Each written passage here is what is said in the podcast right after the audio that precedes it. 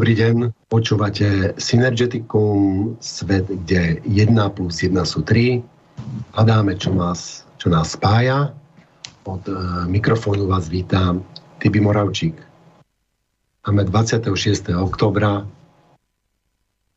2021, pár minút po 18. hodine a je mi cťou privítať opätovne pani docentku Darinu Havrlentovú.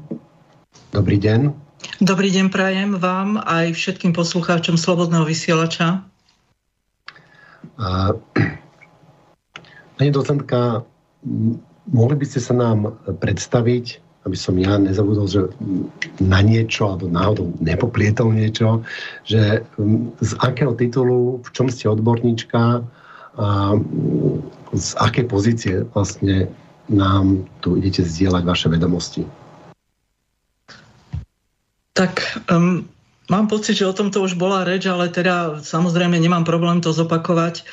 Ja som vyšla z praxe, ja som robila dlhoročne, presne 23 rokov penitenciárnu psychologičku, teda pracovala som vo väzenstve s obvinenými a odsudenými osobami. Pracovala som s nimi ako v rámci diagnostiky a terapie.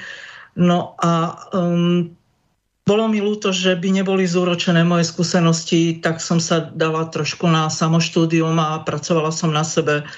V 90. rokoch som si urobila PhD, no a následne som sa teda zaradila do akademickej oblasti. Začala som učiť na vysokej škole, pred niekoľkými rokmi som si urobila docentúru a učím na vysokej škole, konkrétne teraz na pedagogickej fakulte. A sledujem, vnímam, čo sa okolo nás deje, okrem toho, že nasávam atmosféru, ktorá žiaľ je v súčasnosti veľmi komplikovaná, veľmi zložitá, nabitá skôr negatívnymi emóciami, tak si dohľadávam informácie, snažím sa orientovať aj odborne v tejto problematike a v tejto situácii a snažím sa s tým niečo robiť, preto som aj súhlasila s pozvaním do vašej relácie, aby som teda s vami zdieľala informácie, ktorými disponujem. Samozrejme aj na báze toho, že niečo o tom viem, ale aj na báze tej ľudskej, ako človek sám za seba sa chcem k danej veci vyjadriť. Mm-hmm. Pre poslucháčov, ktorí tu nesledovali prvú reláciu, ktorú sme mali s vami zhruba 7 mesiacov, toto pokračovanie v tej téme negatíva sociálnych dopadov koronakrízy. V prvej relácii ste nám vysvetlili, ako vplýva tá koronakríza na vývoj mladého človeka. A s tým, že teda dúfam, mám také očakávania, že teraz by sme sa mohli pobaviť, ako to vplýva aj na dospelých, na starých ľudí a všeobecne na tú atmosféru v spoločnosti. Pán redaktor, ono je ťažko nejak od seba oddeliť jednotlivé generácie, lebo to plasticky dopadá na všetky a aj za tých 7 mesiacov sa situácia posunula, ale žiaľ k horšiemu. Áno, môžeme teda začať tými dospelými.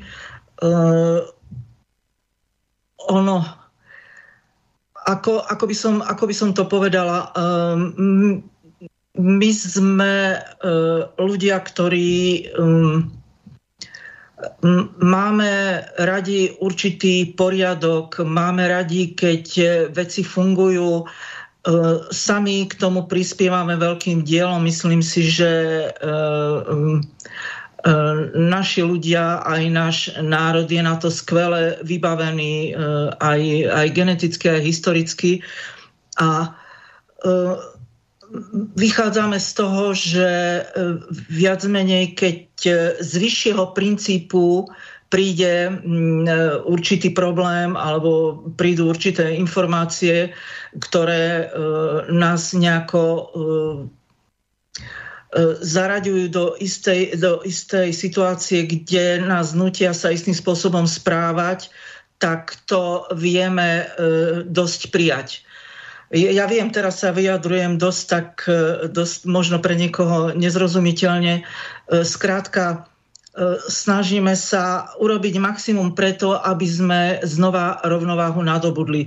Teraz je aj spoločenský, aj osobne vysoký stav nerovnováhy, v rámci ktorej vzniká obrovské napätie medzi ľuďmi a to sa odráža na medziľudských vzťahoch. A to nie len tých vzdialenejších, ale bohužiaľ aj tých najbližších. Aj v rodinách. Rodiny sú rozdelené vo vzťahu.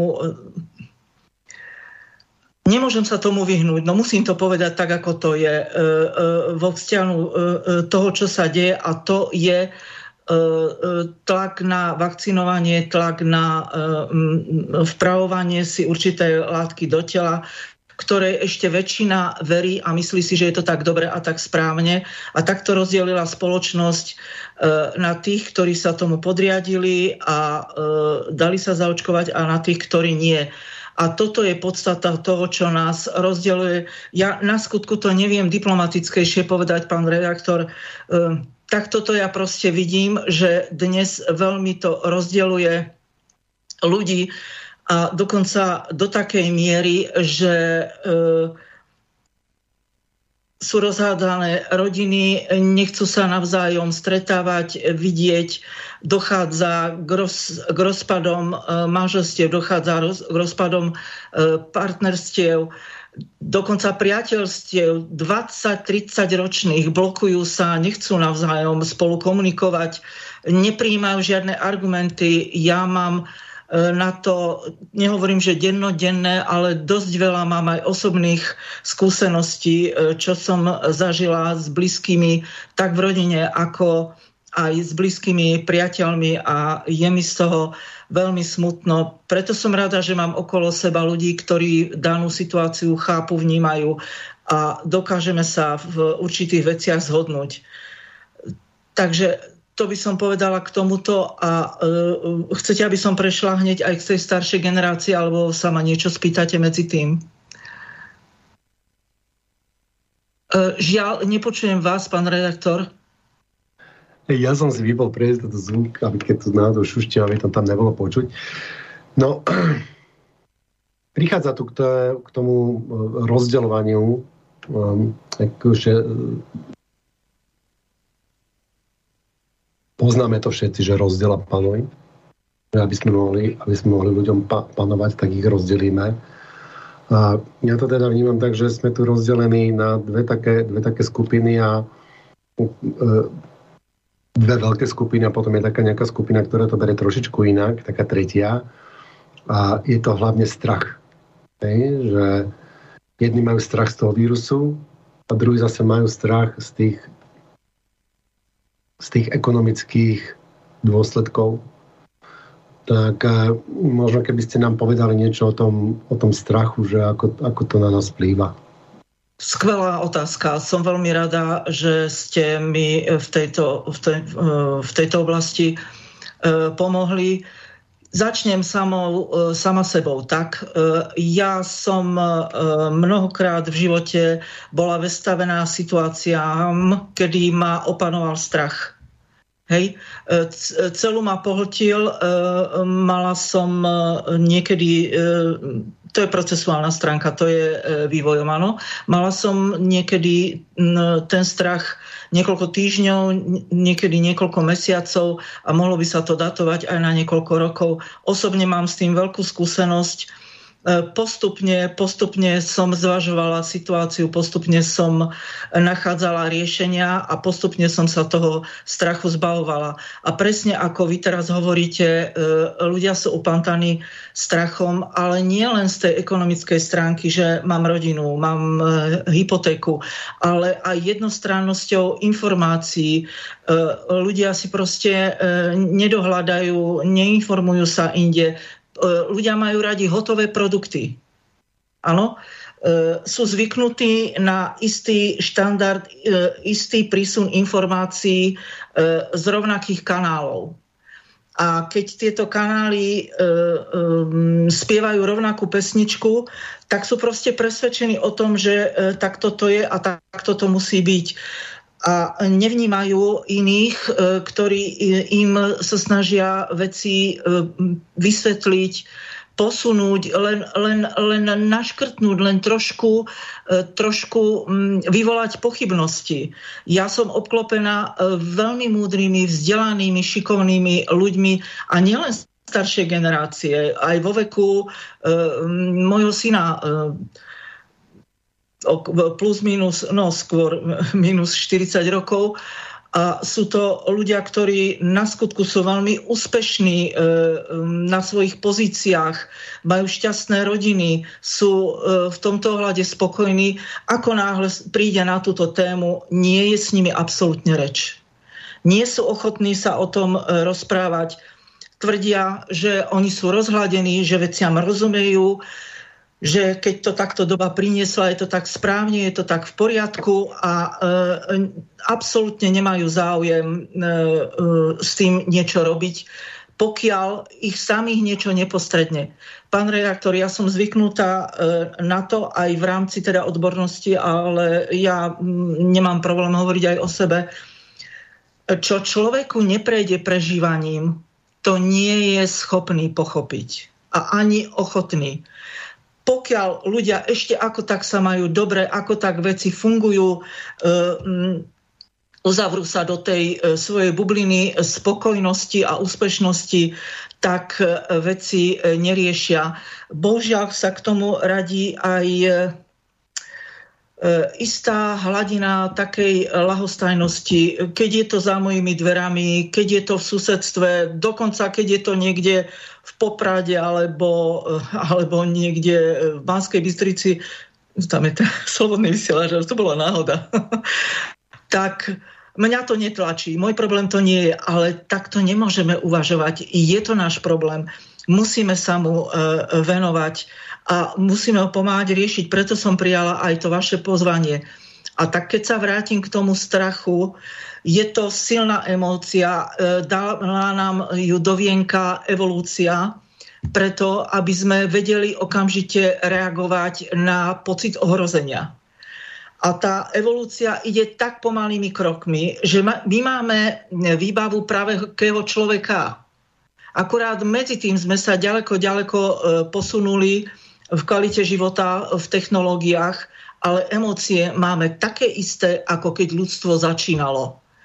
A toto je ten problém, že aj morálke evolúcia jednoducho nestíha absorbovať všetky tie novinky, ktoré máme. A náš život sa zmenil za posledných 20-30 rokov neuveriteľne.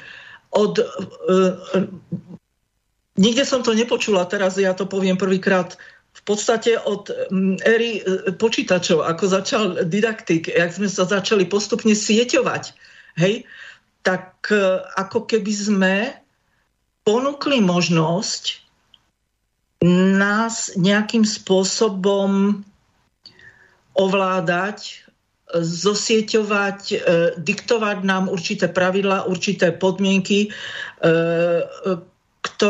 na ktoré my nie sme pripravení, ale prijímame ich, pretože takto prišlo zhora a asi to tak má byť. Asi je to pravda, že to takto má byť. Tak ľudia z toho strachu, ako vy hovoríte, radšej poslúchajú, radšej sú v defenzíve, radšej neprovokujú, radšej príjmu to, čo príde vo vzťahu k ním a len si hľadia to svoje malé súkromné pohodlie, v ktorom žijú a existujú. Ak by som teda takto mohla začať. Ja by som sa vrátil k tomu vakcinovaniu. Mne to príde, že tým ľuďom, ktorí sa vakcinovali, že tam ani sa im nejedná tak o to, aby sme sa vakcinovali, že vidia, tá vakcinácia nemá taký vplyv, ako sa očakávalo. mne to tak príde, že je to skôr o to podriadiť sa tomu systému. Je to jedno, že či to sú vakcinácia alebo pionierská šatka, ale proste tým ľuďom, mne to tak príde, že im vadí, že ty, keď si sa nedal vakcinovať, že si sa nepodriadil tomu systému.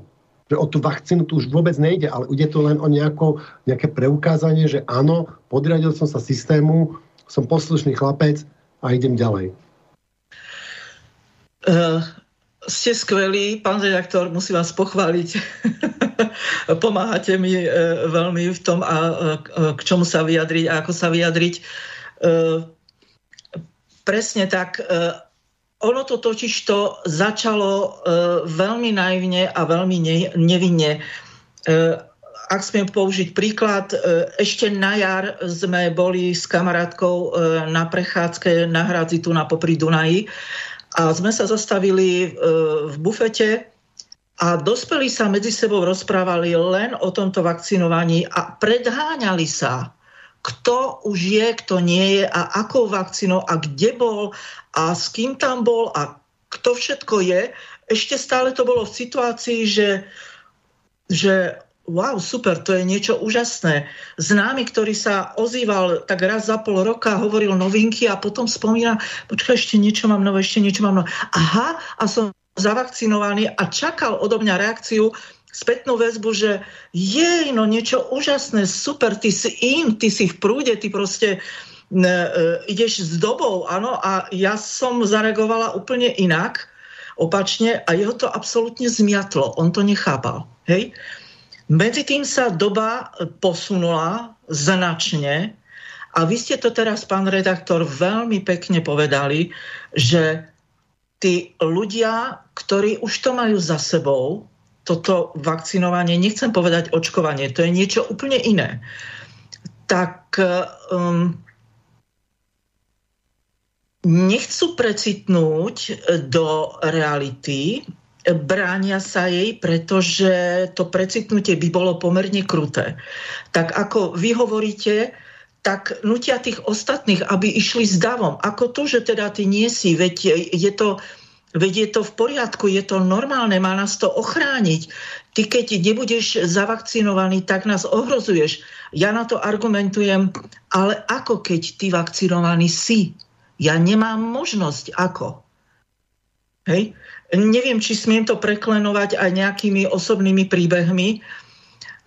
Na zastávke MHD náhodne som videla jednu staršiu dámu a som sa k nej tak priblížila, rúško nemala, okamžite si ho nasadzovala a ja som sa na ňu tak usmiala, nebojte sa, je to v poriadku, ja som sa tu len náhodne ocitla, ale keď vám vadí, môžem odstúpiť. A ona nie je tak milučko, že nebojte sa, ja som očkovaná dokonca 2-krát a dokonca som ten COVID aj prekonala. A ja vravím, preboha, prečo ste sa dali potom vakcinovať, keď ste prekonali COVID? No, syna mám lekára a on sa pohybuje v takých kruhoch, kde je to proste, je to nielenže normálne, ale žiaduce. Ja neviem, smiem spomenúť jedno meno, ktoré je medializované, smiem. Profesor Jarčuška je takýto propagátor a on je tej rodiny osobný priateľ, áno? Tak už som vedela, koľká bije. Tak sme spolu nastúpili do MHD, ja už nenosím rúško v MHD, sadli sme si vedľa seba a ja vravím, môžete si zložiť to rúško, keď teda máte za sebou aj ochorenie, aj tú vakcináciu. A ona, no, mohla by som vás ohroziť, ja vravím, ako, prekonali ste COVID a ste vakcinovaná. Tak potom vy mňa môžete ohroziť, vravím, opäť, ako ste... Máte rúško, ste vakcinovaná, prekonali ste COVID, hej? Takže nejako to nešlo s ňou, ale bola veľmi príjemná, poďakovala za rozhovor. Bolo vidieť na tom, že ľudia sú takto proste zhlupnutí, nerozmýšľajú rozumne, racionálne, snažia sa to presadiť za každú cenu, keď už tým prešli, prečo by nemali prešliť aj tí ďalší. Takže toto uvádzam ako príklad toho, že toto sa deje a myslím si, že nie som sama v takýchto situáciách. No, mne sa stalo, že ja som sa stretol s človekom, ktorý si prešiel to vakcináciou. On toho ľutuje, ale napriek tomu trvá na to, aby ostatní sa vakcinovali. A mne to príde tak trošičko ako takéto staré klasické slovenské, že keď mne skápala koza, nech aj susedovi skápe. Ja sa prikláňam k tomu istému názoru, že ľudia odmietajú precitnúť do reality, pretože tá by bola pre nich tak ohlušujúca, tak nestráviteľná, že by to mohlo dojsť k nedozierným následkom, o ktorých my ešte ani netušíme, že by mohli nastať. Tak je prirodzené a samozrejme, že toto robia. Mám kamarátku, ktorá je tak na dôchodku, rada hrá volejbal s partiou, všetci sú tam zaočkovaní, osočujú ju, napádajú ju, ty nás tu ohrozuješ, ty si jediná neočkovaná, ty nás môžeš spôsobiť nejakú újmu, kedy dostaneš rozum, my sme tu všetci očkovaní. Proste až takto ďaleko to zachádza medzi ľuďmi a medzi blízkymi priateľmi, ktorí sa celé roky poznajú. Že to je až na neuverenie, ako ďaleko to dochádza. Ľudia sa vzdialujú, rozpolujú sa, odmietajú sa baviť na túto tému. Mám skvelého bývalého kolegu, psychologa, s ktorým som na inú úplne tému hovorila a on v rámci debaty hovorí, že je teda očkovaný a ja hovorím, bolo to nevyhnutné a on vraví, ja som mal tak silný COVID, že som ho prekonal. Ja hovorím, veď ty si tak šťastný človek, ty si mal tak úžasnú devízu, máš v sebe protilátky, ktoré ti môžu ľudia iní len závidieť. Na čo bolo treba aj to vakcinovanie? On sa so mnou nebude na tú tému baviť, on tomu veľmi dobre rozumie, on urobil správne, on má rodinu a deti, on ich potrebuje chrániť, tak on sa nechal teda zaočkovať alebo teda vpraviť do tela tú vakcínu a odmietal so mnou akúkoľvek debatu na túto tému. No, ja som prekvapený napríklad v prístupe do Anglicka, že tí, čo sú očkovaní, tak tí môžu ísť bez testov, napriek tomu, že ten vírus môžu roznášať rovnako. A tí, čo prekonali ten vírus, predtým tam bolo nejakých 6 mesiacov, ale hoď aj včera, keby ho prekonali, tak tí musia mať ten test.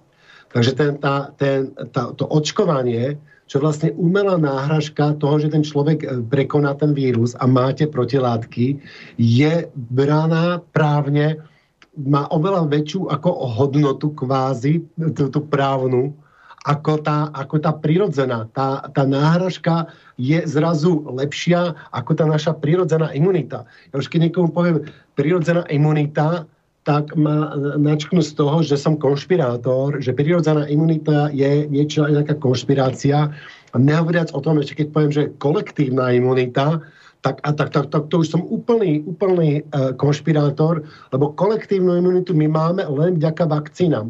Vás sa pýtam, a my sme nemali kolektívnu imunitu pred 18. storočím, keď vakcíny neexistovali.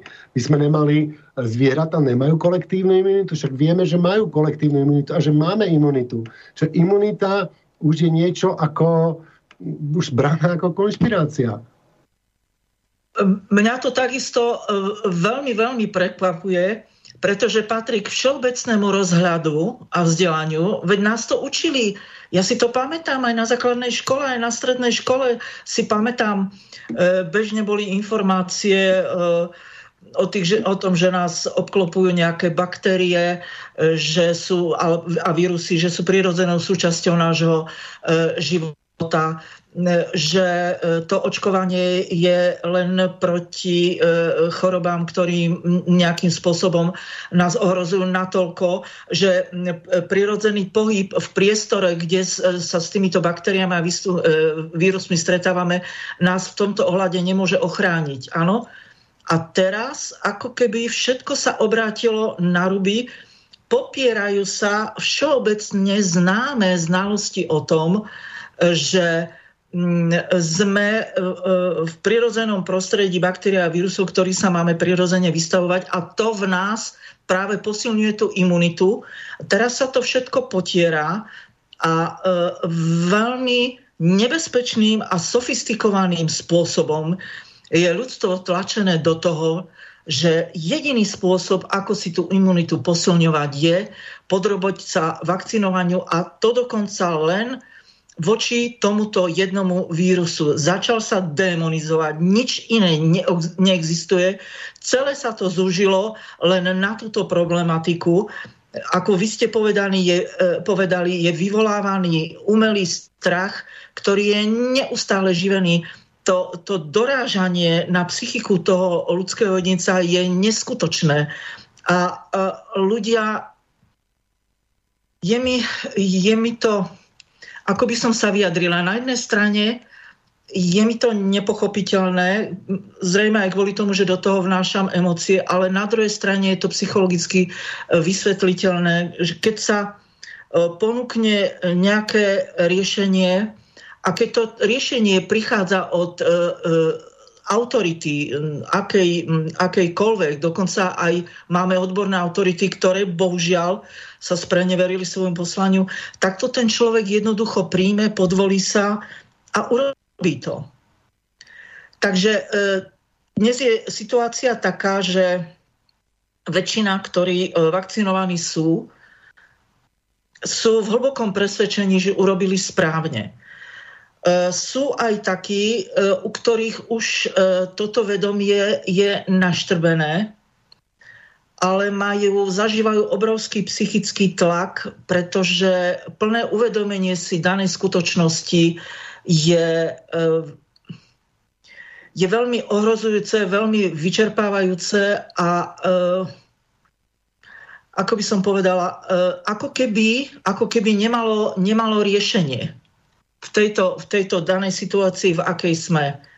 Ako medziľudské vzťahy sa veľmi zhoršili, klíma sa veľmi zhoršila, medzi najbližšími, v rodine, medzi priateľmi. Ja to vnímam v mojom okolí, som z toho veľmi smutná. Preto sa, mám to tak povedať, teším každej možnosti a príležitosti, keď môžem otvárať ľuďom oči, keď im môžem poskytnúť informácie, aby sa na to pozreli aj z iného uhla pohľadu. Len, ak smiem ešte doložiť a dávam slovo, sú to opäť médiá, ktoré majú ohraničených poslucháčov, ale ja sa teším aj tejto možnosti. Verím tomu, že budú posúvať tie informácie ďalej, že ľudí to prebudí tú túžbu poznať pravdu a mať možnosť s tou situáciou niečo robiť. Tak by som sa vyjadrila. Ja mám pocit, akoby ten strach, alebo to už ani není strach, ale vyslovene až tí ľudia podľa mňa už ani sa neboja, ale vlastne tá podriadenosť tomu systému akoby úplne vypínala racionálne myslenie. Lebo tam je toľko logických nezrovnalostí v tých opatreniach a v tom očkovaní, aj v tých maskách, že 6-ročné dieťa, podľa mňa, tam musí vidieť tie logické nezrovnalosti. Ja neviem, napríklad tá maska, že údajne nás má zachrániť pred tým vírusom. No, ja po zliadnutí jedného videa, ako nájdete ho na internete, volá sa to, že Doctor use vape clouds to illustrate how masks do not work. Tak doktor si zobral masku, zobral si ten vaporizer, čo vydychuje tie vodné pary a vydychuje cez to. A tam je očividné, že tie vodné pary, ktoré obsahujú potenciálne ten vírus. Proste, ak ich vyfúkne, tak idú všade, tam okolo neho proste mrak tých vodných pár. A mne ľudia povedia, ale to je kvapôčková infekcia. Áno, je to kvapôčková, z nejakého dôvodu to nazvali kvapôčková, čo však neznamená, že ten vírus sa nešíri vodnými párami. Ja som to mal biologa v relácii genetického biológa, on hovorí, že to nie len že párami, ale na mikročiastočkách prachu sa šíri ten vírus. A samozrejme, že aj vodnými párami, a keď tie vodné páry ja vydýchnem a behom 30 sekúnd sú v 2-3-metrovom 2-3 priestore okolo mňa, tak na čo mám to rúško? Okrem toho, že ukážem príslušnosť k režimu, že s tým režimom súhlasím, a okrem toho, že sám sa budem dusiť. Ja učím bojové umenia a to je založené na dýchaní, na správnom dýchaní. Vidím, že ako náhle nedýcham správne, tak potláčam svoju vitálnu silu, imunitu a vôbec život v sebe.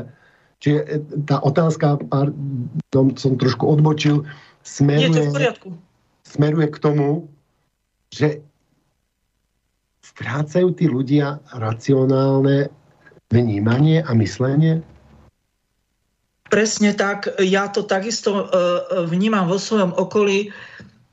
Viete, existuje viacero pokusov, aj Milgramov pokus z 50. rokov, keď boli študenti nainštruovaní, že jednému, ktorý nevedel o ničom, čo sa deje, tak ten pokus možno na akejkoľvek situácii prezentovať. Ale tu na to bolo napríklad, že o sečkách, ktoré sú dlhšie a kratšie, tvrdili mu úplný opak. A on bol prizvaný a ukázali mu to a on teda sa mal vyjadriť, ktorá je dlhšia a kratšia. A oni mu tvrdili, že je to opak. A čo ste sa zbláznili? Nie ste normálni. Ten tlak bol taký všetkých tých ostatných, že nakoniec uznal, tak asi máte pravdu, že je to teda naopak. Ten tlak obrovský, celospoločenský, my sme spoločenský tvor, je tak silný, že proste ľudia tomu podliehajú. Už sa im zdá byť nenormálny to rúško nemať. Ja nastúpim do autobusu, nemám to, tvárim sa neutrálne. Priznám sa, že tie 3 mesiace, čo to nenosím, ma nikto neoslovuje, ale vo vlaku to na mňa skúšajú, v obchode to občas na mňa skúšajú. Snažím sa tomu tlaku nepodliehať, ale úprimne vám, pán redaktor, poviem, že pokiaľ nemám čas a pokiaľ potrebujem niečo skutočne situačne okamžite vyriešiť alebo vybaviť, síce s veľmi ponižujúcim pocitom, ale na tú chvíľku si poviem, že to vydržím, pretože keď nemám možnosť riešiť tú vec, tak potupne, ale na chvíľku sa podriadím. Poviem vám tak, ako je, ale keď nemusím, tak to nerobím. Raz som takto sa nepodvolila na pošte. Oni boli tak zostrašené, tie pracovničky, pritom mali sklo pred sebou, rúška pod nosom a odmietli mi poskytnúť poštové služby. Tak som sa im teda vyhrozila nejakou kontrolou a trestným oznámením, ale chystám sa tam ísť ešte raz a pokúsim sa ešte mierovou cestou tú situáciu vyriešiť a uvidím, ako ďalej. Ja trošku mám v sebe zmiešané pocity, pán redaktor, lebo neviem, do akej miery mám byť odborná a do akej miery mám byť osobná. Tak v tom sa trošku tak plácam, ale zrejme spontánne mám reagovať, ako to ide, ako to cítim, dobre? Môžeme sa takto... Viete, čo sa stalo mne? Mne sa stalo, že, a to už bolo rok dozadu, ja to rúško vôbec nenosím, ani som ho nenosil predtým. Prišla sprievodčička, že rúško, tak ja, že si ho nedám, lebo ja sa v tom dusím a znižuje to moju šancu prežiť ho už len tento vírus, keby aj bol akokoľvek nebezpečný. A ona zastavila celý vlak. V Senci zastavila vlak. A s tým, že ten vlak sa neponie ďalej, pokiaľ si nedám rúško. A ja hovorím, že pozrite sa, že príde polícia. A hovorím, pozrite sa, vy nemusíte si brať tunák tých chudácich ostatných cestujúcich ako rukojemníkov. Však ma nahláste na políciu cez vysielačku a na ďalšie stanice ma môže počkať polícia. Normálne ten vlak tam pol hodinu stál, ľudia boli nešťastní, lebo išli do práce. Niektorí z nich chceli, že ma násilím vyťahnú z toho vlaku. Jeden tam bol taký aktívny. No a normálne nakoniec ma napadol. Chcel ma násilím vyťahnuť z toho vlaku. Chcel mi ukradnúť mobil, lebo som si to filmoval celé. Však mám to aj na Facebooku. Ale to bolo rok dozadu. Ja mám na to trošičku inú metódu dneska. Ja som bol na letisku a ja hovorím tej pani, že mne to ubližuje, mne to škodí zdraviu a ja môžem možno aj skolabovať. A hovorím, že ja si to rúško dám, pokiaľ mi poviete, že ste si toho plne vedomá a že preberáte za to osobnú zodpovednosť, že ja si to rúško dám. No a to by ste videli, jak tí ľudia utekajú pred osobnou zodpovednosťou. Ona, že ale to je nariadenie. A verím, milá pani, od Norimberku neplatí výhovorka, že nariadené mám a budem ubližovať ľuďom. Vy mne tu chcete ubližovať a ja chcem, aby ste vy mi povedzte, že áno, som si toho vedomá a preberám zodpovednosť, ja si to rúško dám na vašu zodpovednosť. No a toto asi, myslím, že na tých ľudí zaberá ešte viacej, ako keď som si to proste odmietol dať, vysvetloval som tým ľuďom, že čím to je, lebo aspoň prinútim tých ľudí sa zamysleť nad tým, nad to svojou osobnou zodpovednosťou. Áno. Áno. Veľmi správne. Ja teda takisto mám rád odpovedi v takejto situácii, pokiaľ teda mám na to čas a hlavne som aj psychicky svieža, lebo sme len ľudia, ja takisto mnohokrát riešim určité veci, som časovo obmedzená, tak proste ako veľmi nerada, aj sa k tomu nerada priznávam, ale občas tá situácia ma prinúti prijať teda to väčšinové správanie. Myslím, že to viete, alebo poslucháči Slobodného vysielača vedia, že som v spolku Archa, tam sa stretávam s ľuďmi zdravého rozumu, nemáme nič na tvárach, vychádzame si skvele, pomáhame si, rozumieme si. A ja odtiaľ odchádzam nabudená, plná energie, šťastná a prídem do bežného sveta, pozriem sa a okolo mňa samé rúška, vojdem do toho autobusu, okrem mňa všetci rúška. Proste okamžite z toho zosmutnem, som nešťastná, rozmýšľam nad tým, čo spraviť, tak v rámci možností, aké ja osobne mám, preto som teraz aj v rozhlase rozprávam na túto tému. A myslím, že ste sa ma pýtali na začiatku, ako ľudia na to reagujú. Mnohí, keď rozmýšľajú v intenciách, že sú tlačení, obmedzovaní zamestnávateľom, že majú hypotéky, že majú určité povinnosti, tak jednoducho nedokážu tomu odolať a podriadia sa systému. A veľmi tým trpia a trpí tam aj staršia generácia. Mám sa o tom rozprávať teraz? Určite, poprosím vás, hej. Dobre, skvelé. Starší ľudia, staršia generácia už to vníma inak. Nebola a nie je pripravená na danú situáciu.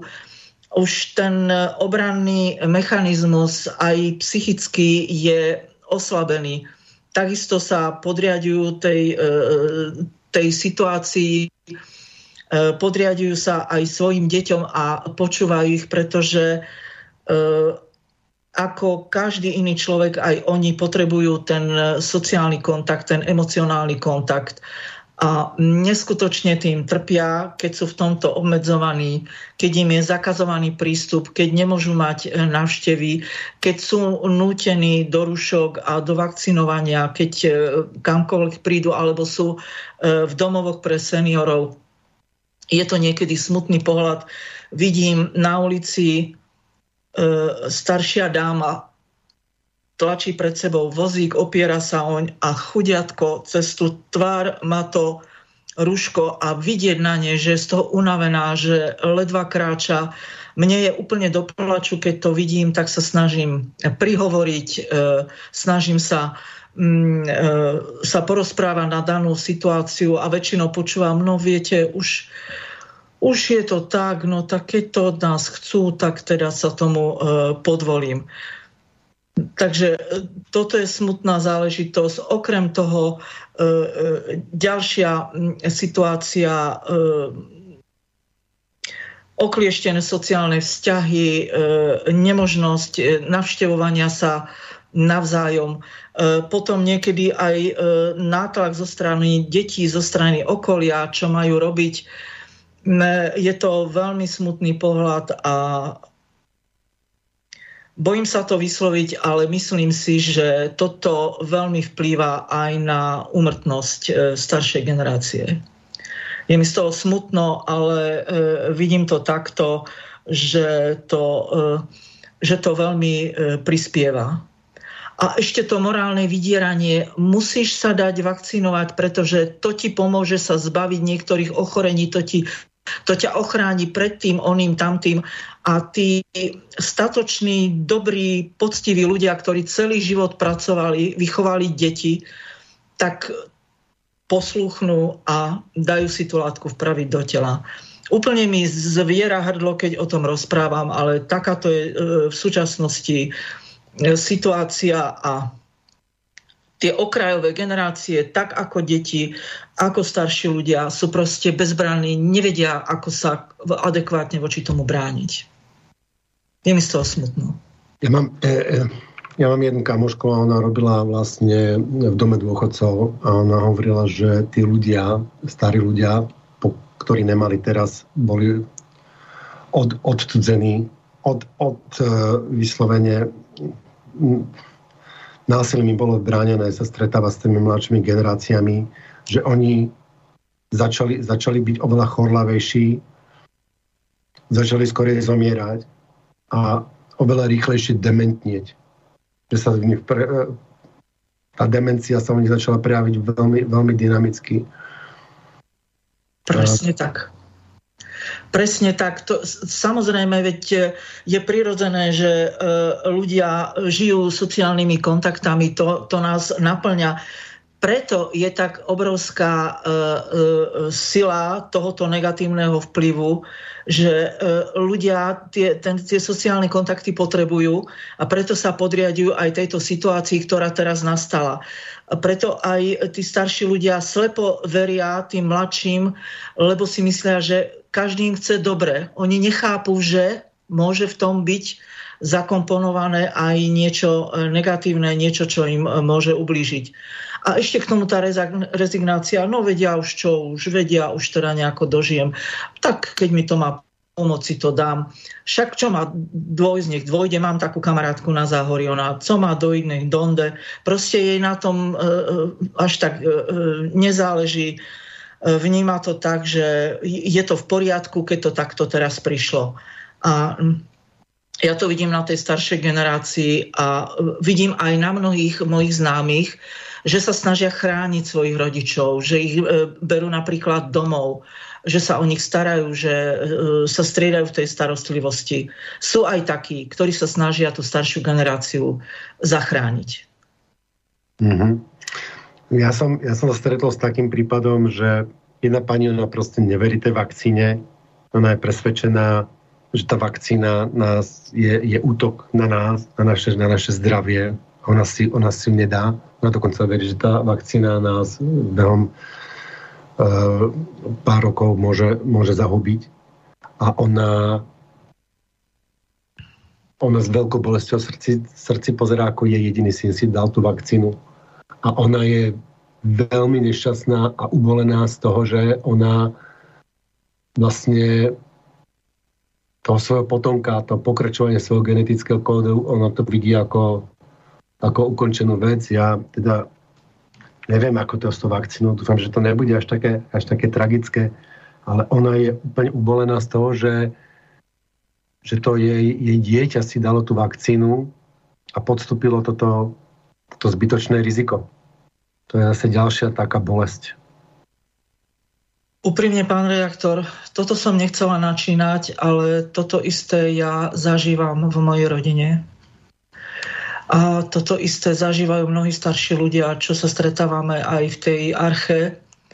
Je to veľmi bolestivé, nechceme tomu podliehať, chceme tu byť maximálne preto, aby sme zachránili tých, ktorí o to budú stáť, ktorí budú ochotní si rozširovať ten svoj rozhľad, ktorí pochopia vážnosť situácie a vyvinú maximum preto, aby tá situácia nabrala lepšie kontúry.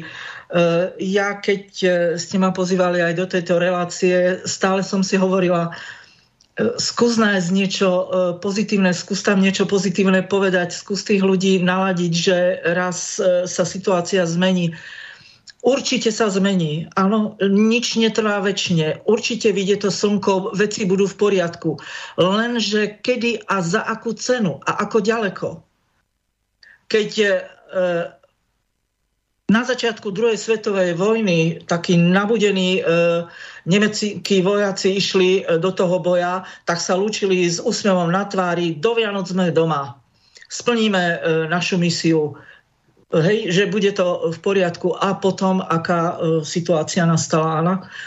Ja to podobne v súčasnosti vnímam, že áno, ten úsvit príde, raz tá lepšia doba príde, ale znova opakujem, za akú cenu a za aký čas.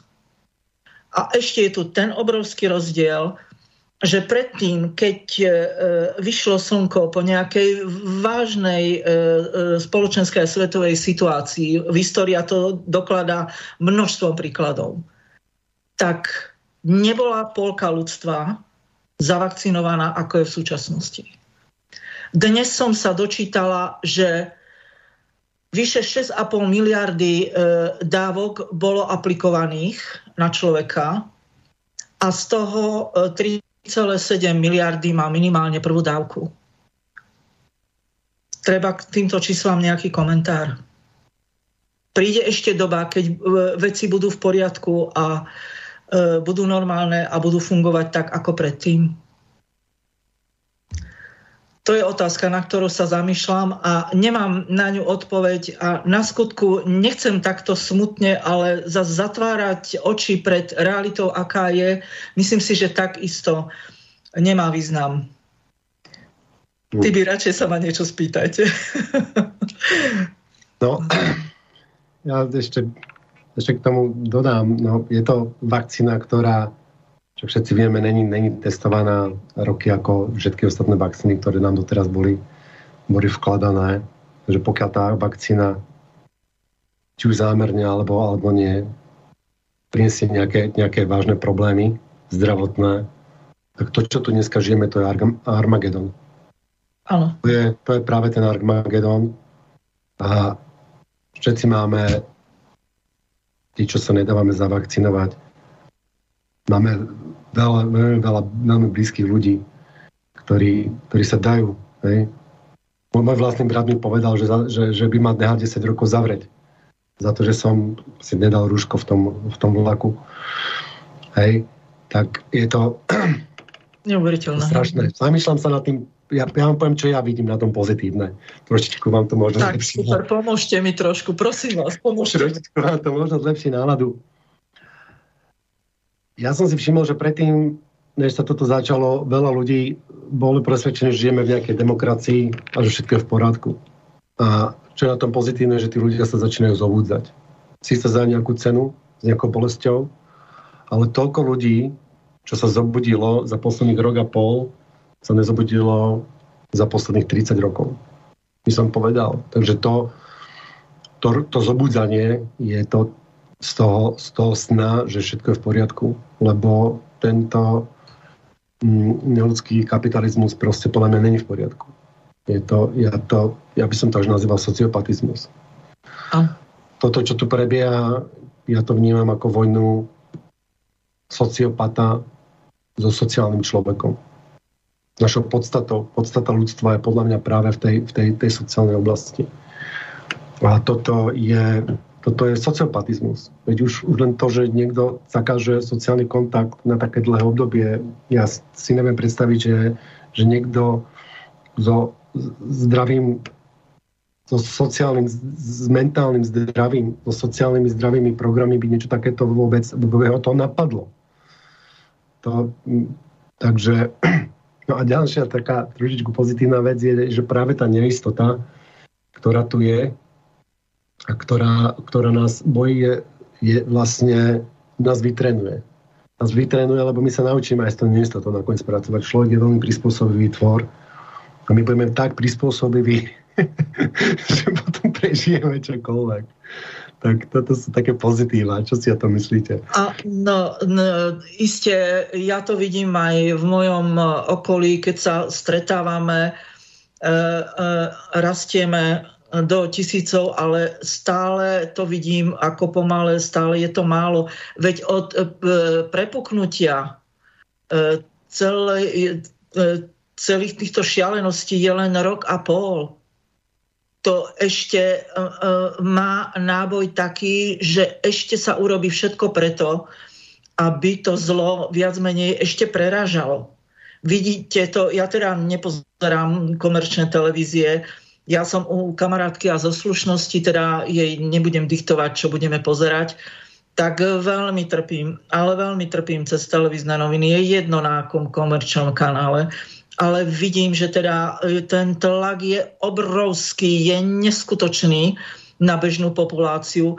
Proste udržiavajú ten strach, neustále masírujú negatívnymi informáciami a ešte takým sofistikovaným spôsobom oni tam musia mať platených odborníkov, ktorí im pomáhajú ako zoštilizovať tie informácie tak, aby dosiahli ten osudok, ktorý od ľudí chcú a pritom príliš neklamali, prekrútili tie fakty tak, aby to doložilo ten ich zámer tých ľudí ovplyvniť.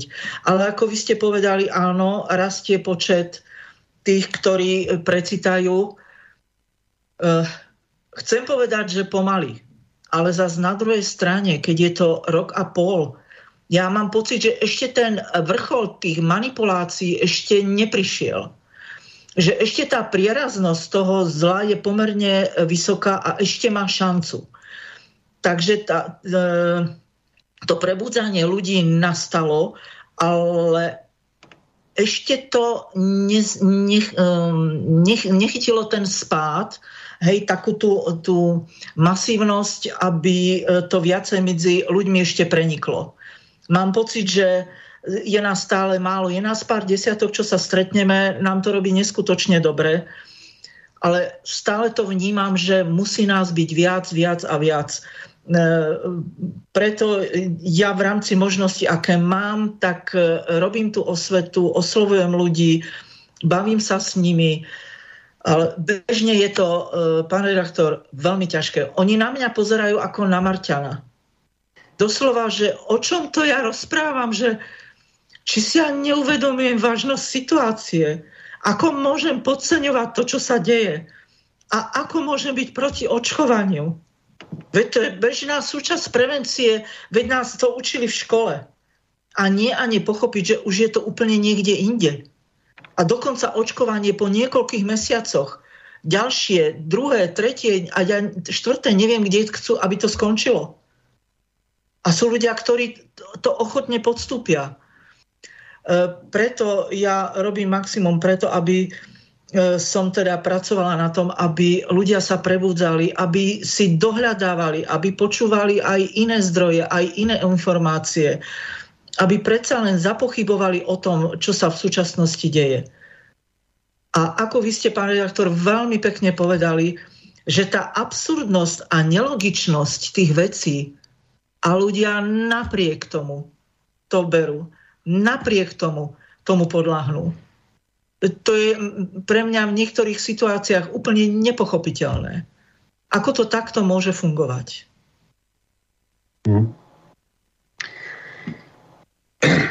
Ja vám poviem moju konšpiračnú teóriu. Nech sa páči.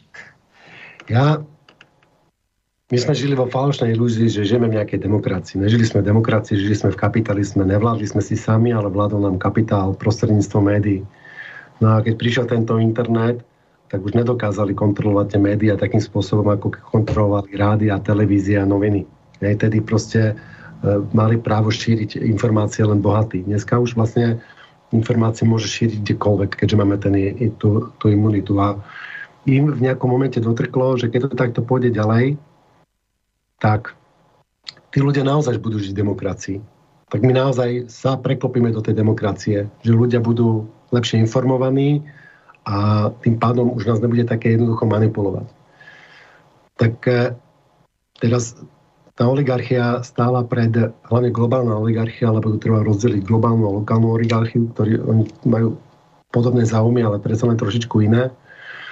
Tak oni si uvedomili, že teraz buď dospieme naozaj do skutočnej demokracie, alebo sa musíme prestať hrať na tú demokraciu a musia to zaviesť na tvrdo. Totalitu. Naozaj totalitu. Čiže toto, čo sa tu teraz momentálne deje, podľa mňa je pokus o totalitárny prevrat. No a teraz tá pozitívna správa, čo je, ako zúfali musia byť, keď robia tento totalitárny prevrat pod zámienkou takto trápneho vírusu. Oni sú slabí, oni sú zúfali, oni skončili. Toto je zdochynajúca kobila najviac kope. Oni sú už v koncoch. Oni prehrali, akurát to ešte nevedia.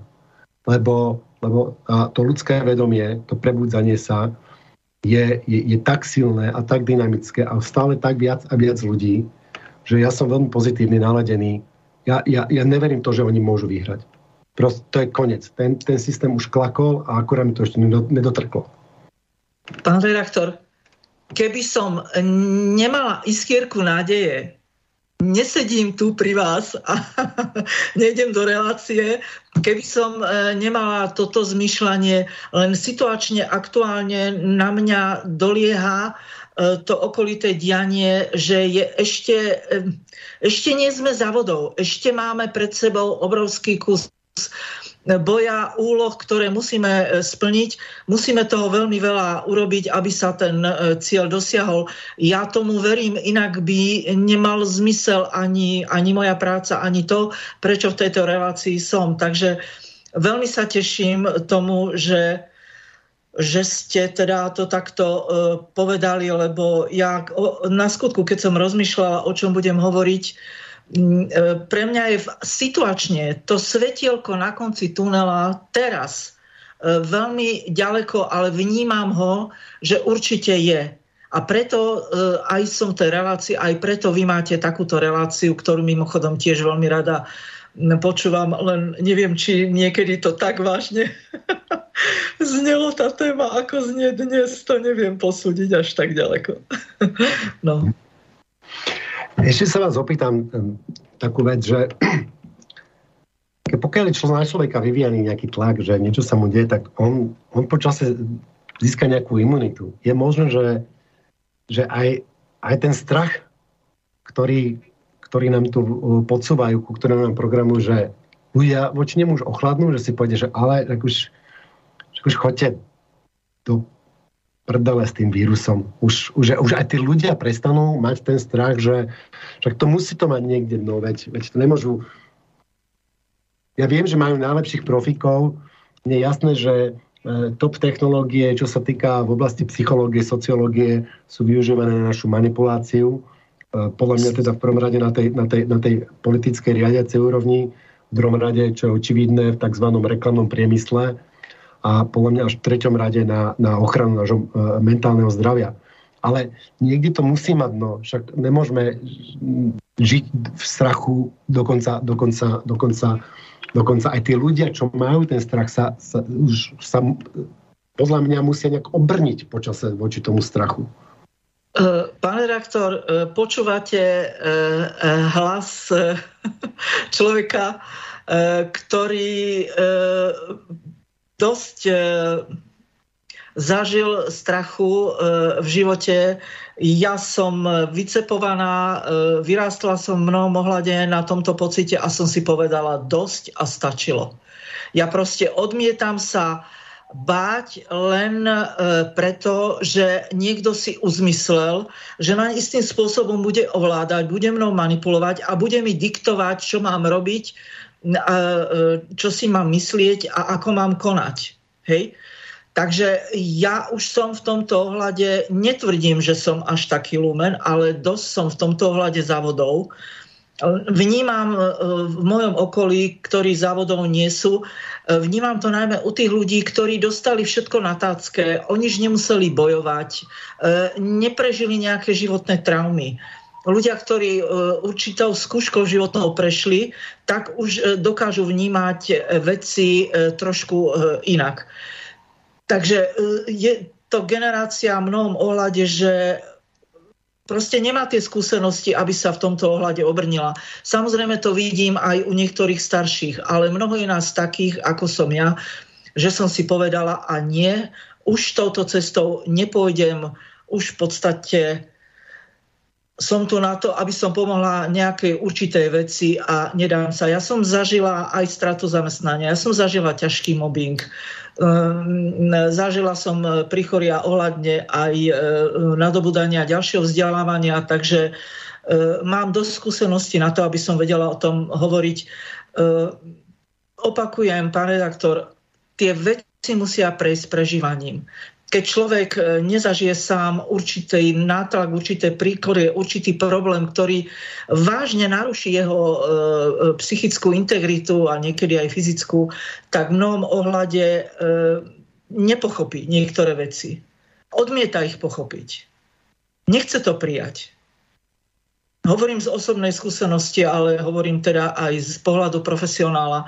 Robila som s odsúdenými a poviem vám, tých, ktorí mali poruchy osobnosti, bolo o mnoho menej ako tých, ktorí schytali veľmi nešťastný osud, narodili sa do problematických vzťahov, do problematických rodín, ani nemali šancu sa socializovať tak, aby uspeli v tej spoločnosti. A ja som mnohokrát bola prvá a jediná, ktorá sa s nimi rozprávala a ktorá s nimi dokázala komunikovať o ich problémoch, dokázala im dať spätnú väzbu, dokázala ich povzbudiť. Takže v tomto ohľade dosť o tom viem a možno aj to ma tak nasmerovalo, že teraz takýmto spôsobom zmyšľam a takto sa aj v tejto problematike nejak, nechcem povedať etablujem, ale orientujem a reagujem na ňu. Mhm. Treba s tým strachom pracovať proste a je to veľmi ťažké, lebo hovorím, je to na stupni evolúcie spred 100 000 rokov. Strach ostal rovnaký, ale pokrok je ako to sa nedá porovnať. Predstavme si milimeter pokroku v evolúcii a 1 000 000 kilometrov v tom, kde sa teraz ľudstvo nachádza. To je neporovnateľné. A takto sa... Zaskočila som vás? Nie. Fajn. Takto sa opýtam, že my máme technológie na ovládanie, na psychologickú manipuláciu. Presne. A ste sa zastavili, mám reagovať, alebo budete pokračovať?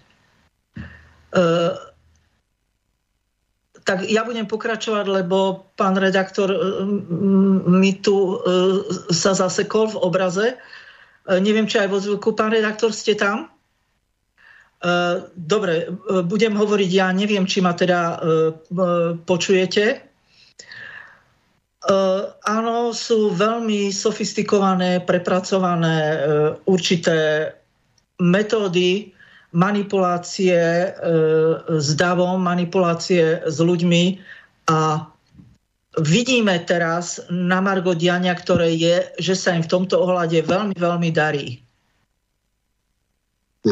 Takže vypadli si mi na chvíľku, neviem, či aj ja som vypadla, tak ja spontánne pokračujem ďalej. Dobre, že reagujete, dobre, lebo iba ja som vypadol. Áno, dobre. Z nejakého dôvodu, neviem, čo sa deje, ale každopádne už som späť. Smiem teda ešte, mám taký pocit povedať, Chcem osobne priamo osloviť poslucháčov. Milí poslucháči, ja viem, vám sa to javí, že je to ľahké, čo vám chcem teraz povedať, ale prosím vás, skúste potlačiť ten strach v sebe. Nebojte sa. Ono to na prvý pohľad vždy vyzerá tak ťažko, tak neriešiteľne, že sa nebude dať s určitými vecami pohnúť, ale verte mi, mám do skúsenosti na to, aby som mohla povedať, že takto to nie je. Chvíľku to tak vyzerá, ale po chvíľke sa nájde riešenie, vždy sa nájde východisko. Medzi nami sú ľudia, čo radšej sa nedali očkovať, radšej odišli z práce, majú tú hypotéku na krku, neboja sa, obracajú sa na ľudí, na pomoc, hľadajú si kontakty, hľadajú východisko z tejto situácie.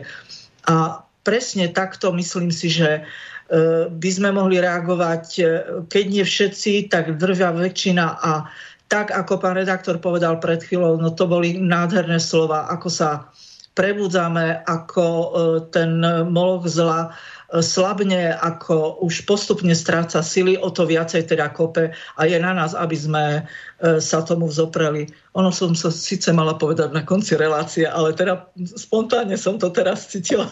Musela som to povedať. Tak nech sa páči, keď sa chcete opýtať. Tak nám to prišlo, tak asi to tak, tak malo. Ja teraz, neviem prečo mi toto teraz akorát takto padá, žiaľ Bohu. Chcel som sa ešte opýtať na takúto vec. Ja som si všimol taký zvláštny úkaz, že ľudia, ktorí nesúhlasia s tým očkovaním, oni sami seba presvedčia, že sa musia dať očkovať. Že ja som sa síce očkovať nechcela nehať, ale pokiaľ som testovať, tak som sa musela očkovať, tak som sa naočkovala. A ja hovorím, ale to čo je to za nezmysel?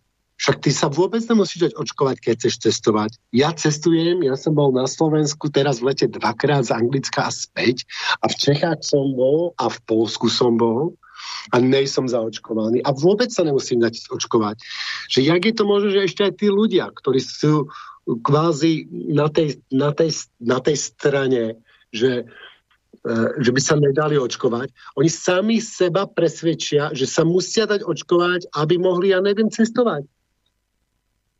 Toto nechápam. Tá úvaha o tom, že by to malo byť tak strašné, sa javí tak obľudná, že proste ľudia nechcú veriť tomu, že to môže byť až takéto hrozné, že na skutku sú takí, ktorí sú schopní zaviesť takúto strašnú vec a že ozaj to musí fungovať ako, ja to poviem tak neutrálne, ako látka, ktorá môže spôsobiť fyzické ťažkosti a následne smrť. Proste v konečnom dôsledku to nechcú uveriť, že to takto je. Ja to aspoň vidím takto. Ja napríklad sa obávam aj určitých zranení, ktoré bude treba následne odborne riešiť a bude treba poskytnúť krv, že teda proste nejakú transfúziu alebo niečo podobné. A predsa vieme, že je množstvo darovanej krvi ľudí, ktorí už zaočkovaní sú.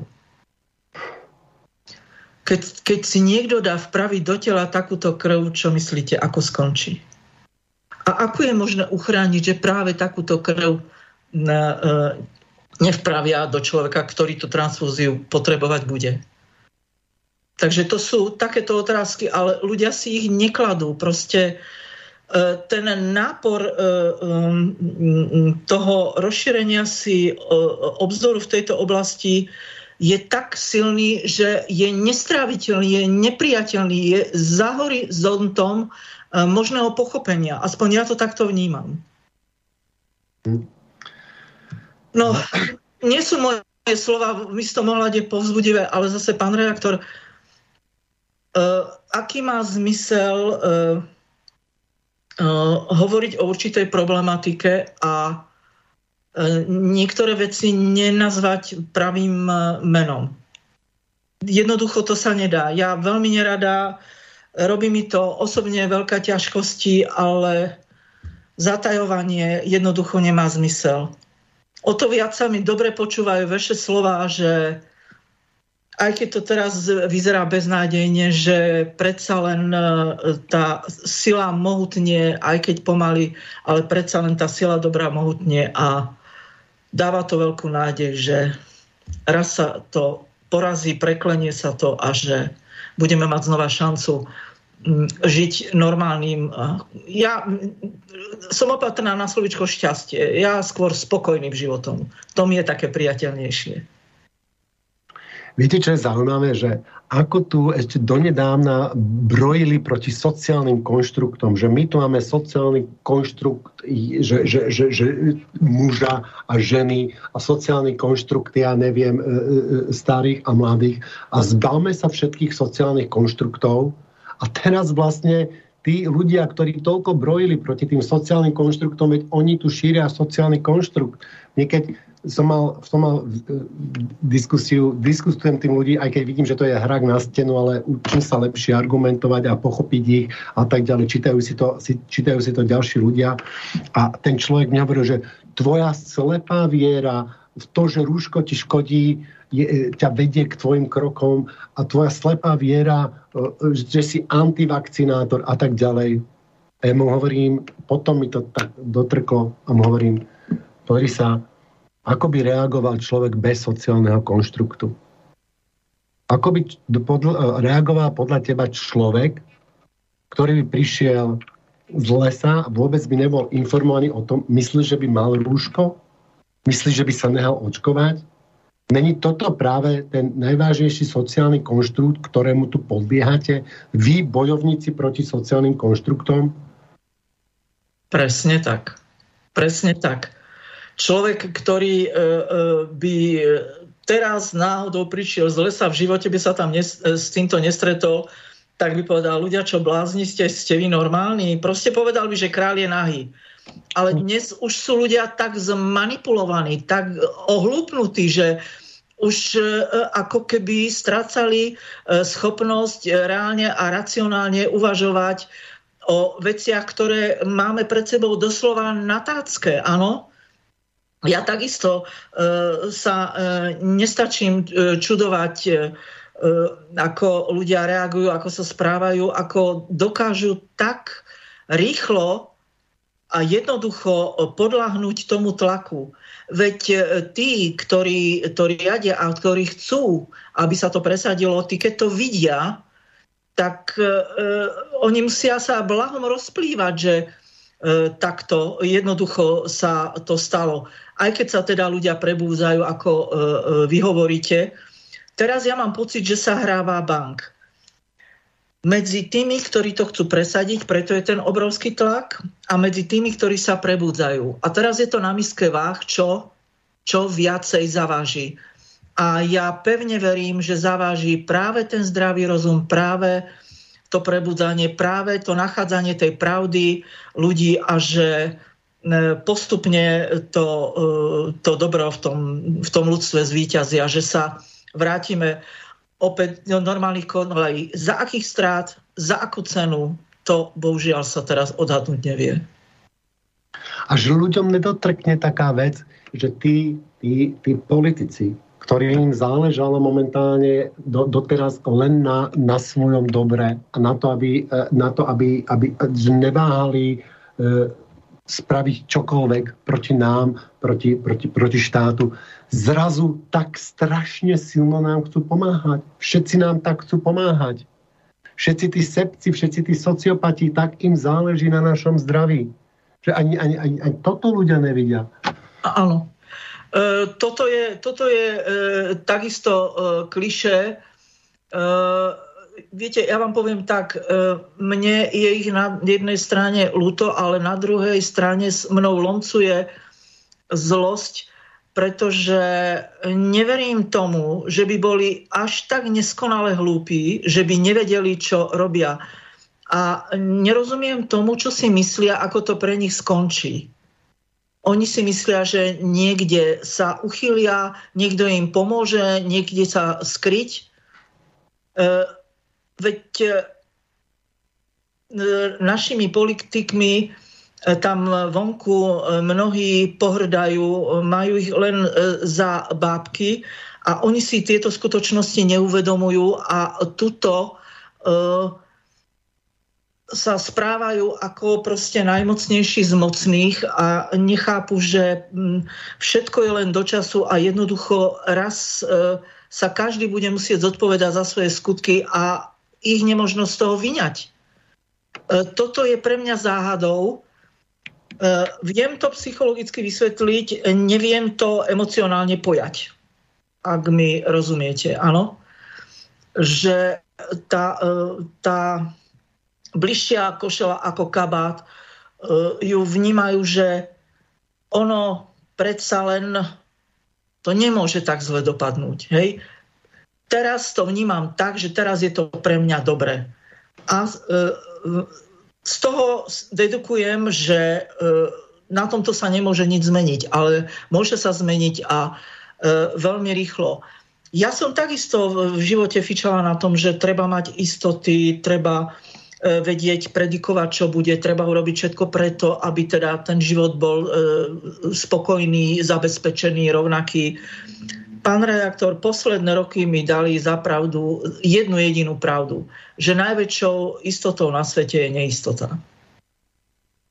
Tak toto funguje. Áno, áno. Presne, ak hovoríte, preto ja to vidím aj napríklad na tých bojových umeniach. Hej, že tam, keď sa snažíme predikovať niečo a plánovať ten pohyb, tak to sa nedá. Ale pokiaľ sa človek postaví a je v prítomnosti a nechá to telo reagovať, tak vtedy doceli najlepších reakcií. A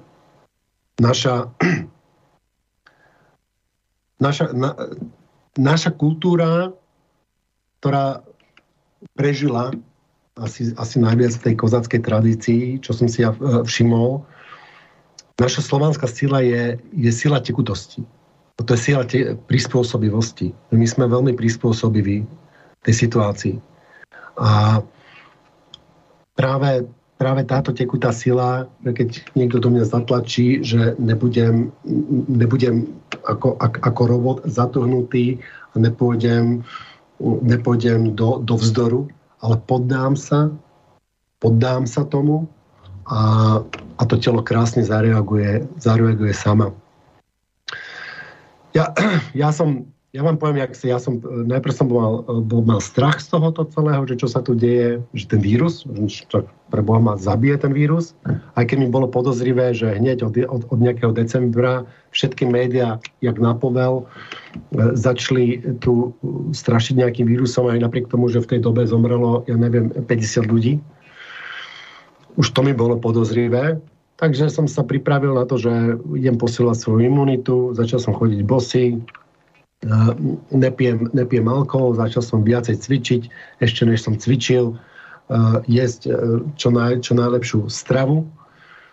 Potom som sa začal báť virofašizmu. Ja tomu hovorím virofašizmus. Veľmi, veľmi trefne. No. Ja som sa začal báť, že čo to tu bude, že ako to bude. Ja som si uvedomil, že už len tým, že si to vizualizujem a tým, že vlastne s tým bojujem, ja to vlastne posilujem. Aj keď s tým nesúhlasím, že ono sa to stáva realitou. Že tam, kam tečie naša sila, tak to sa ide diať. Čiže ja tomu vírusu už venujem čo najmenej pozornosti, ako sa dá. Ja sa zameriavam na tvorenie novej alternatívnej štruktúry spoločnosti. By som vás poprosil, keď toto skončíme tú reláciu, že by ste tu ešte ostali na chvíľočku. Samozrejme. V súkromnej debate. Samozrejme. A nevenovať tomu pozornosť, lebo keď tomu venujeme pozornosť a bojujeme aj s tými vakcínami a s tými už to krmíme. A už tomu dávame silu. Čo si o tom myslíte? No, ja som nielenže toho istého názoru, ale teraz, jak ste to vlastne naplno povedali, v podstate to robím aj ja. Ja takisto tomu nepodlieham. Ja hovorím, ja prídem do mesta, prídem do tej električky, prídem do obchodu a ja stále pozerám, jak Alenka vrieši divov. Nie a nie to prijať. Proste mi to príde celé nenormálne. Už sa stretávam s tým, teraz som bola v knihkupectve si kúpiť jednu knižku.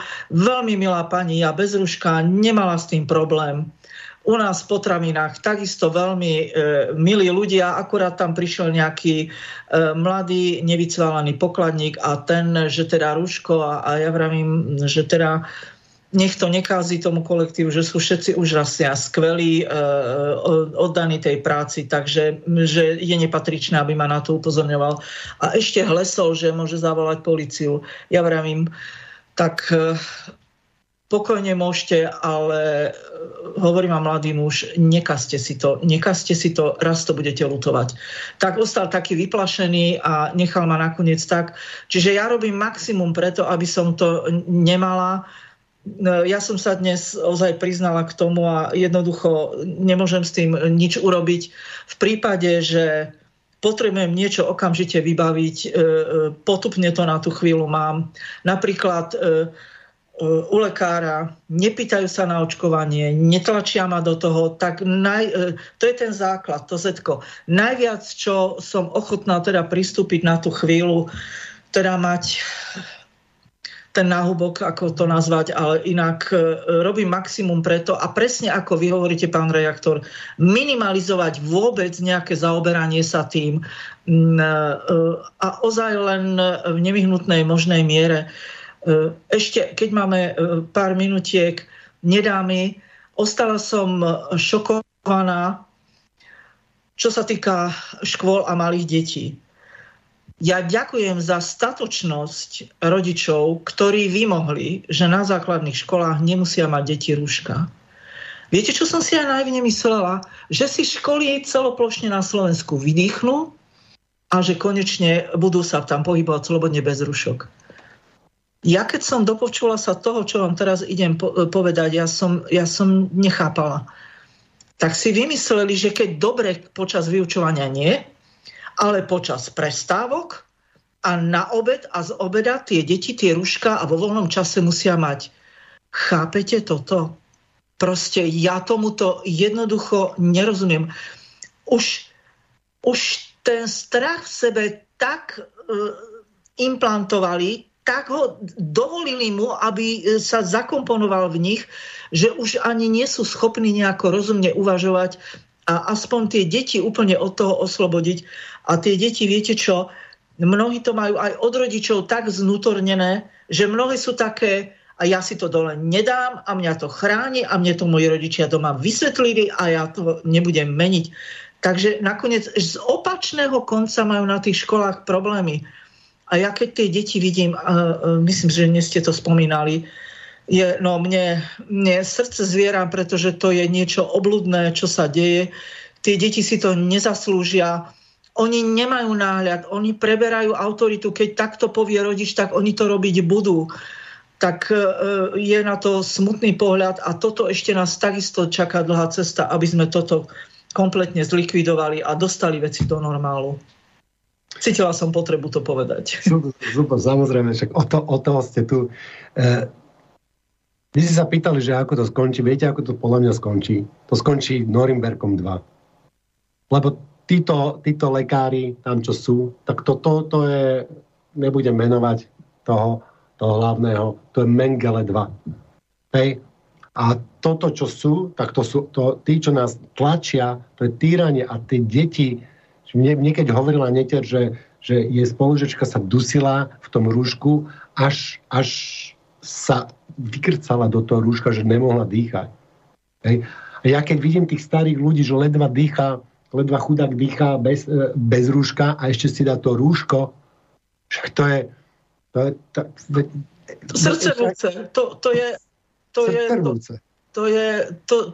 Ja na to nemôžem pozerať, mňa to veľmi trápi. Aj keď, ako vy hovoríte, snažím sa byť maximálne od toho otrhnutá, ale tá realita ma jednoducho občas dobehne a takto ju v tom mojom okolí vnímam. Preto som súhlasila aj ísť do tej relácie a povedať k tomu tieto informácie, lebo treba robiť osvetu, treba otvárať oči, treba aj tie krok za krokom, pomaličky, drobne, aj keď vnímame to tak, že chceli by sme to rýchlejšie, veď veci sú jasné, tak prečo už ľudia konečne sa neprebudzajú vo väčšom množstve? Asi to tak má byť, že pôjde to takýmto tempom, bohužiaľ. Mm. A lekári ma najviac klamúvajú. Tam to je pre mňa takisto nepochopiteľná zóna. Ale to už zrejme je už na inú reláciu. Alebo niekde inde. Verím, že toto není posledná relácia s vami. Že žiaľ Bohu, tuto musíme končiť. Ja vám veľmi pekne ďakujem, že ste prijali pozvanie. Bolo mi cťou, ako veľmi rada a dúfam, že si to budeme môcť ešte niekedy zopakovať. Pán redaktor. Určite. Ďakujem aj poslucháčom za pozornosť a teším sa s vami o 4 týždne. Do počutia. Táto relácia vznikla za podpory dobrovoľných príspevkov našich poslucháčov. Ty sa k nim môžeš pridať. Viac informácií nájdeš na www.slobodnyvysielac.sk. Ďakujeme.